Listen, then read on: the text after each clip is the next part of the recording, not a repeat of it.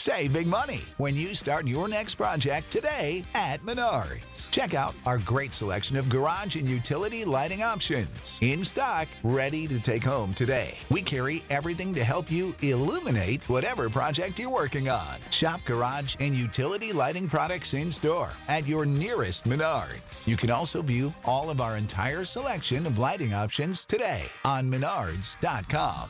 Save big money at Menards. Hello, my name is Matt, host of the Pirate History Podcast. Pirates rank among the most mythologized and romanticized of all historical figures. It can become easy to forget that pirates were real people that had real world concerns. If you like tales of high seas adventure, daring do, and also want to learn more about who Blackbeard supported to be king, you can learn more about all of that at the Pirate History Podcast.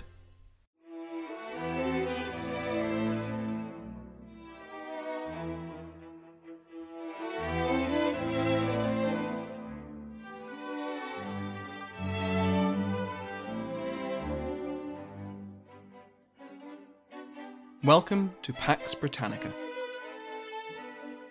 Season 2, Episode 1 11 Years of Tyranny?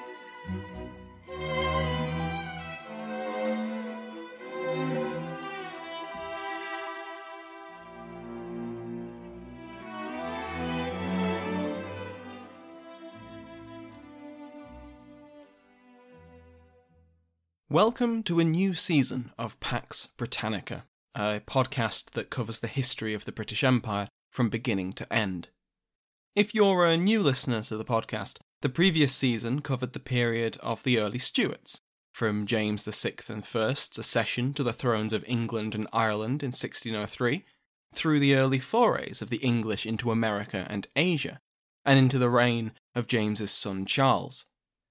We covered the founding of Jamestown and the colonies of New England, the settlements in Newfoundland, of St. Kitts and Nevis, of Providence Island, and many more scattered outposts of this growing English world. In the East, we saw the first steps of the East India Company, as it struggled just to get an audience with the Mughal emperors and fought with Portuguese and Dutch rivals from Hormuz to Java. While in the Three Kingdoms themselves, we saw the plantation and quote unquote civilizing of the north of England, the Highlands and Islands of Scotland, and most famously, the series of colonies in the island of Ireland. Throughout these events, we covered the political and religious disputes between populations and between individuals, from bloody and dramatic events like the Gunpowder Plot to the less bloody but no less dramatic conflicts between the kings and their parliaments. If any of that sounds interesting, then I of course recommend giving the previous 40 odd episodes of Season 1 a listen. But if you're just here to hear about the Wars of the Three Kingdoms, then not to worry. You won't need to listen to the entire back catalogue to understand what's going on. I will go over vital context when needed. After all, that's the point of dividing Pax Britannica into seasons. So, without further ado, let's get into it. When we last discussed the personal rule of Charles I, we saw how he had done his best to reign without calling on parliamentary taxation. His previous parliaments had foundered on an entire reef of disagreements between the House of Commons and the King on foreign policy, on finance, on religion, and on issues of personnel. As we shall see over the next few episodes, these disagreements had not gone away just because there was no parliament. In the realm of foreign affairs, Charles had gone to war with the Habsburgs of Spain and Austria. Not to get lost in the details, but let's just say that the war was initially supported by the House of Commons, but after repeated and expensive failures, they were unwilling to throw good money after bad. The financial situation for Charles was precarious. His father had been an extravagant spender, racking up huge debts in gifts and pensions to courtiers and their clients. James's own difficulties with Parliament meant he was never able to secure the full amount of taxation he required or requested, and the debts kept rising. Charles had even worse results from his few parliamentary sessions. One notable issue was the collection of tonnage and poundage. This was a trade duty traditionally granted to the monarch for life at their first parliament. The Commons took the unprecedented and, in Charles's eyes, hostile approach of granting it for only a single year. The king would have to call Parliament every year to renew it, if he wanted to follow the law. Charles was furious, prorogued Parliament, and collected it anyway. After Parliament was recalled, the Commons began investigating Charles's closest favourite, his right hand man, George Villiers, the Duke of Buckingham. Before they could impeach him and bring him to trial, Charles dissolved his first Parliament in August 1625. But there was still a war to fight, and Charles had to call another Parliament to try and pay for it with taxation. Despite doing what he could to disqualify his most vocal critics, his second Parliament was even less productive than his first. They once again took aim at Buckingham, and once again Charles dissolved the body before they could harm his friend. Unfortunately, Parliament had refused to grant the king any money until their grievances with Buckingham were addressed. No impeachment, no taxation. So, Charles just bypassed Parliament, demanding forced loans, which were exactly what you'd expect. The king demanded a loan from a subject, and he would definitely probably maybe pay them back, potentially. Those who refused to be uh, generous were jailed. This was incredibly unpopular, as you might imagine, but it raised a substantial amount of money, which was used to pay for an attack on France. Because although Charles was at war with Spain, an alliance with France had soured after the French used English ships to attack Protestant rebels. The money from the forced loan paid for an expedition to relieve the siege of those rebels, but it failed. Charles reluctantly agreed to call another parliament, and Parliament agreed to grant the king taxation in return for the petition of right. This was essentially a list of things that Charles had been doing, which Parliament considered illegal, and by accepting it, Charles would effectively admit he had been acting illegally. The forced loan was one such grievance, the ignoring of habeas corpus another. Charles delayed and did what he could to avoid giving the petition legal authority, but when the House of Lords joined the House of Commons on the matter, he relented, and taxation was duly voted. With the petition of right settled, the Commons now turned their attention to the collection of tonnage and poundage and the impeachment of Buckingham, and right on cue, Charles prorogued the session.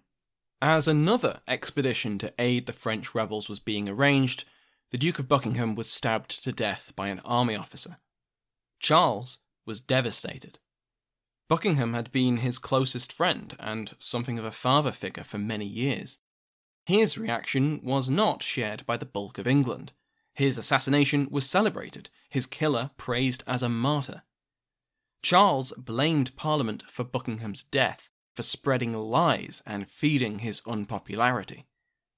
When the session was recalled in January 1629, and once again took aim at tonnage and poundage, Charles had had enough. He ordered the Parliament dissolved. However, a group of MPs physically prevented the session from closing by locking the doors and holding the Speaker of the House down in his chair while they read out a list of grievances. The men were arrested, and one of them would die in the Tower of London. From here on, Charles did what he could to rule without calling another parliament. He came to terms with France and Spain, ending the expensive wars. Peace meant an increase in trade, and customs duties brought in a significant amount of cash. Less popular was the government's revival and reinvigorating of several institutions which had traditionally been a source of income for the crown. Fines for recusancy, that is, for not attending church services, usually due to being Catholic, were increased until they were five times the original amount old traditions were revived, such as the stipulation that men of a certain income were to attend the king's coronation to be knighted, with fines for those who did not do so. This was an ancient tradition which had fallen out of practice, but Charles brought it back and set the financial requirement to what it had been under Henry VIII £40. There had been 400% inflation since then. So this meant that over 9,000 households had to pay fines between £10 and £80. Royal titles to lands and forests were dusted off, and people living on these lands were fined. Despite having agreed with Parliament in the Petition of Right that monopolies were forbidden, Charles bestowed a number of them on corporations, claiming that the ban was only on monopolies granted to individuals.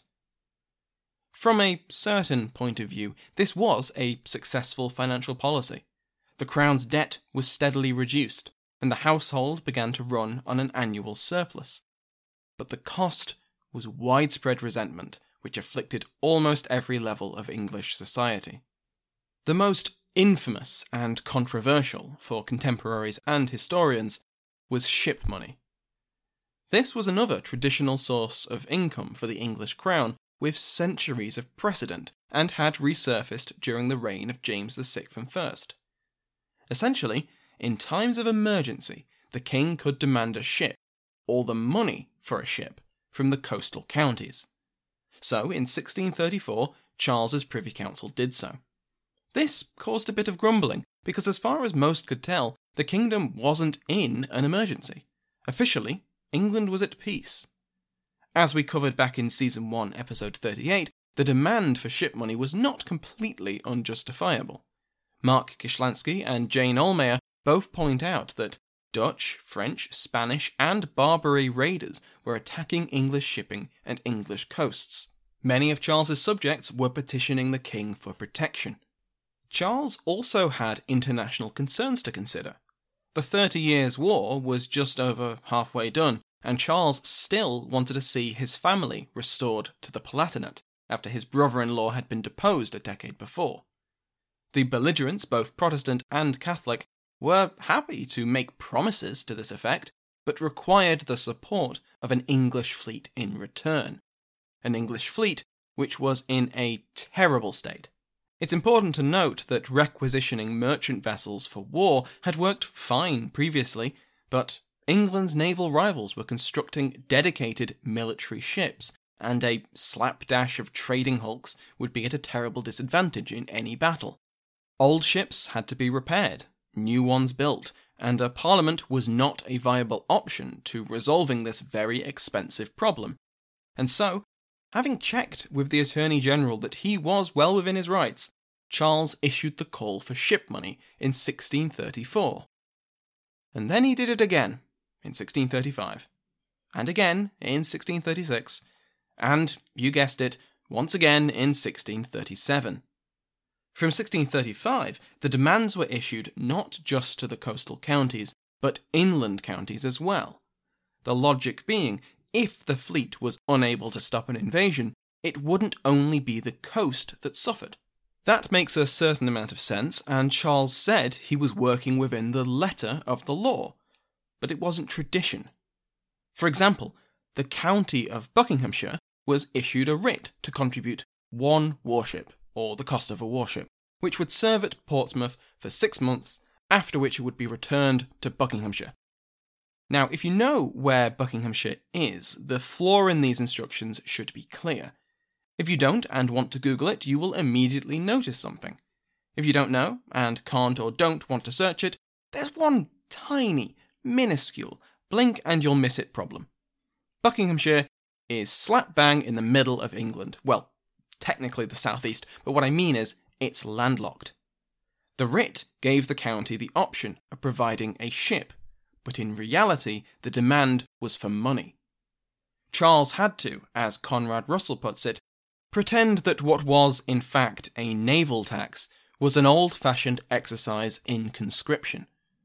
What the king said he was doing may have been legal, but this was definitely not legal. It crossed the boundary from conscription into taxation. Charles collected ship money with only some resistance until 1637.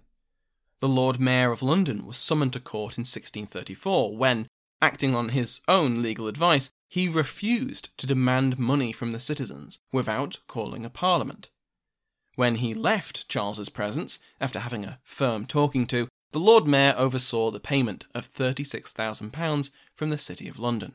When the collection expanded to inland counties, and when ship money threatened to become an annual occurrence in 1636, worries mounted. In January 1637, the Earl of Warwick tried to explain to the king that his tenants, quote, were all old and accustomed to the mild rule of Queen Elizabeth and King James, and were unwilling to sign away the liberties of England. Perhaps this criticism from the highest ranks of the nobility weighed on Charles, because in February he confirmed his legal right to collect ship money. The judges agreed that ship money could be levied when the kingdom was in danger, and it was the king who decided what constituted danger. This judgment wasn't acceptable to a gentleman named John Hampden. Hampden was reasonably well known among his peers for being a man of principle. He had served in Parliament, and he had a history of putting his liberty on the line if he thought he was in the right.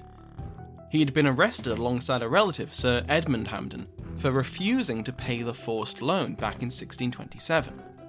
That Hampden had been one of the Knights of the Five Knights case, that early cause celebre for critics of Charles's policies, and he had died in prison. Well, in 1637, Hampden once again proved why he had his reputation.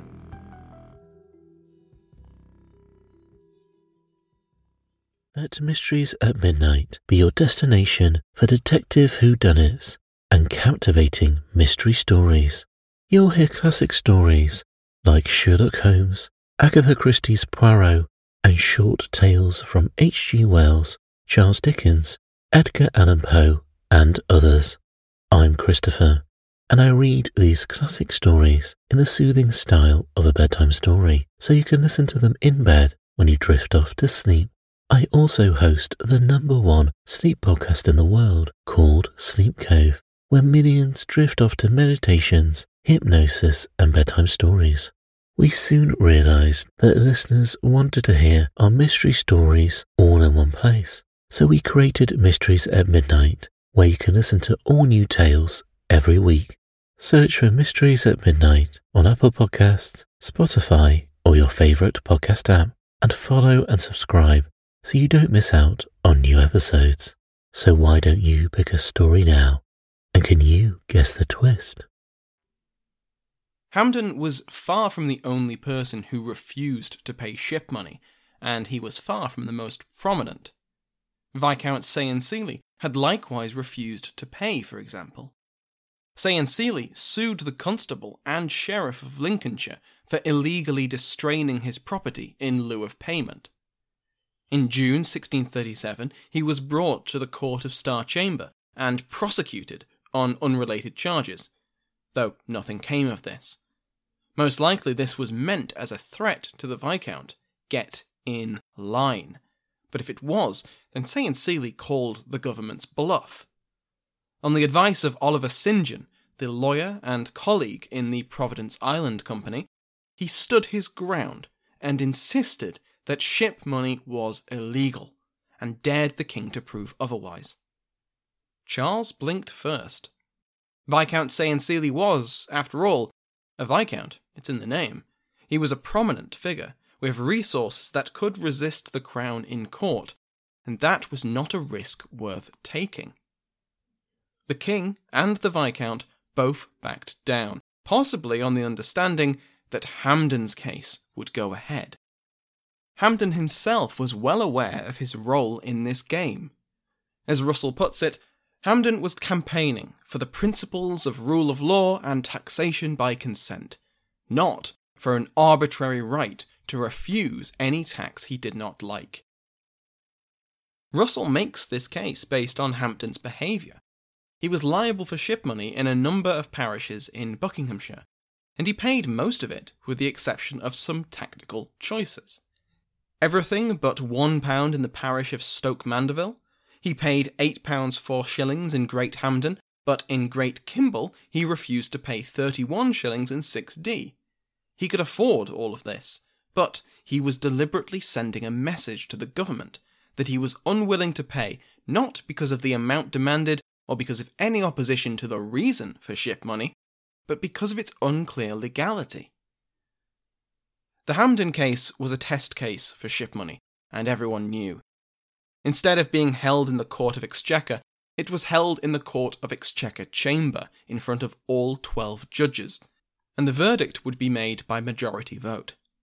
The prosecution for the Crown was led by no less than the Attorney General and the Solicitor General.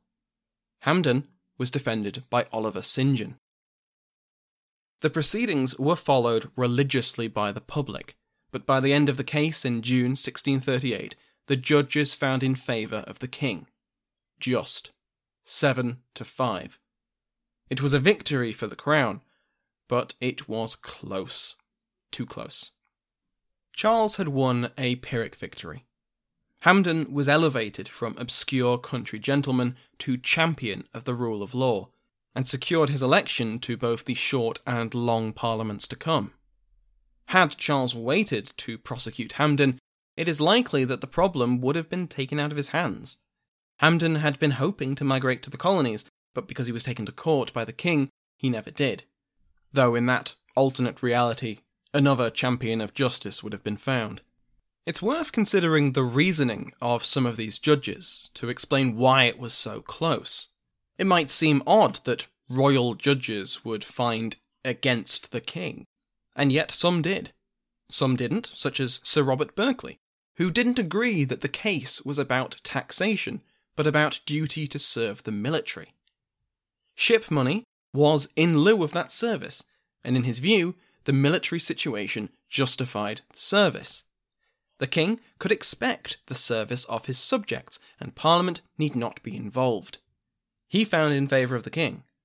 So did Lord Chief Justice Finch, who echoed Berkeley's view that the king was well within his rights to demand service and payment from his subjects in the defence of the realm.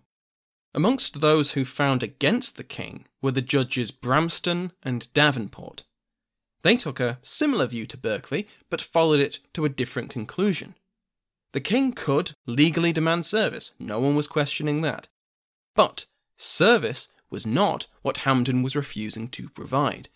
He was in court for a debt, and ship money was taxation. Lord Chief Justice Hutton decried ship money as contrary to the laws of the realm, and used the platform to rant about the lack of parliaments over the last decade. The aftermath of the Hampden case and the effectiveness of ship money is debated. Russell argues that payment of ship money collapsed in the wake of the case. He lists two other conditions for this a rise in food prices and the outbreak of rebellion in Scotland, but the Hampden case is presented as the paramount reason. For his part, Tim Harris argues the Hampden case is oversold, that ship money was an overwhelming success, and the breakdown in its collection was due more to the Scottish Rebellion. Harris and Jane Ohlmeyer concur that between 1634 and 1638, more than 90% of the demanded money was collected. This was far more efficient than any parliamentary taxation. Further, despite the wishes of the Puritan opposition, Hampden, Warwick, Say and St. John amongst them, Harris points out that most complaints about ship money were due to the assessments given. Ohlmeyer likewise agrees that opposition to ship money was less to do with the principle and more to do with the practicality of its collection. You see, unlike a parliamentary subsidy, ship money was collected from a much broader strata of society. People who would ordinarily not earn enough to have to contribute now had to, based on the admittedly inconsistent assessments of county sheriffs. People thought they were being charged too much, not that they were being charged illegally. However, as Harris himself acknowledges, it was much safer to dispute the payment of ship money on the grounds that they were being overcharged than to accuse the king of acting illegally. Disquiet and resentment about the king's behaviour was widespread, even amongst those who loyally collected the money. A sheriff in Suffolk, for example, executed his duty and collected the ship money, but wrote privately that this was absolutely against the law and an utter oppression of the subject's liberty. The success of ship money was due to the effectiveness of collection rather than the willingness of taxpayers to pay it. So, in this episode, we've covered Charles's financial policy during the personal rule. It was effective in the short term, with the Crown's income almost reaching £900,000 a year by the end of the period. This was double what Charles's father had received when he came to the English throne in 1603, even accounting for inflation. Sure, a lot of his methods were unpopular, but as far as Charles was concerned, this was a small price to pay to avoid calling another parliament. If the situation hadn't deteriorated in his two other kingdoms, perhaps Charles would have been able to establish a financial system that didn't rely on parliamentary subsidies. That is, after all, what his critics most feared. But that wasn't going to happen. Harris puts it nicely. Governments have to be able to respond to the unexpected, and Charles had not managed to put the finances of his kingdom on a sure enough footing so that it was in a position to respond to the Scottish crisis in an effective enough manner. So that is where we will leave off today. Next time, we will go into detail about the religious policy of Charles and his Archbishop of Canterbury, William Laud. The episode after that we'll look at events in one of the other three kingdoms, Ireland. And the episode after that we'll cover the events in Charles's northernmost kingdom, his ancestral home, the place he had been born but had not yet returned to, Scotland. Thanks to everyone who attended my talk at the Intelligent Speech Conference last month. It was a lot of fun. I had some fantastic questions and I enjoyed the entire conference.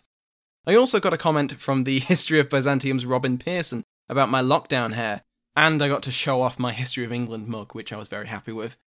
I've made the recording of that talk available to members of my House of Lords of the rank of Earl and above, aka patrons pledging $5 a month or more. It should be visible in their ad free feed directly before this episode. I'm considering making a bonus series on wartime civilian internment as a Patreon exclusive, so let me know what you guys think. Since the end of last season, my House of Lords has grown quite a bit, so please join me in welcoming Duncan MacHale, Marquis of Annandale, Brandon Stansbury, Marquis of Montague, Samuel Manker, the Earl of Lindsey, Gregory, the Viscount Murray, Cat, Baroness Laurie, Doug, Baron Bowman, Baroness Amy, and Jason, Baron Macaulay. Thank you to Sounds Like an Earful for the interval music used in today's episode, to my entire House of Lords, and to you for listening.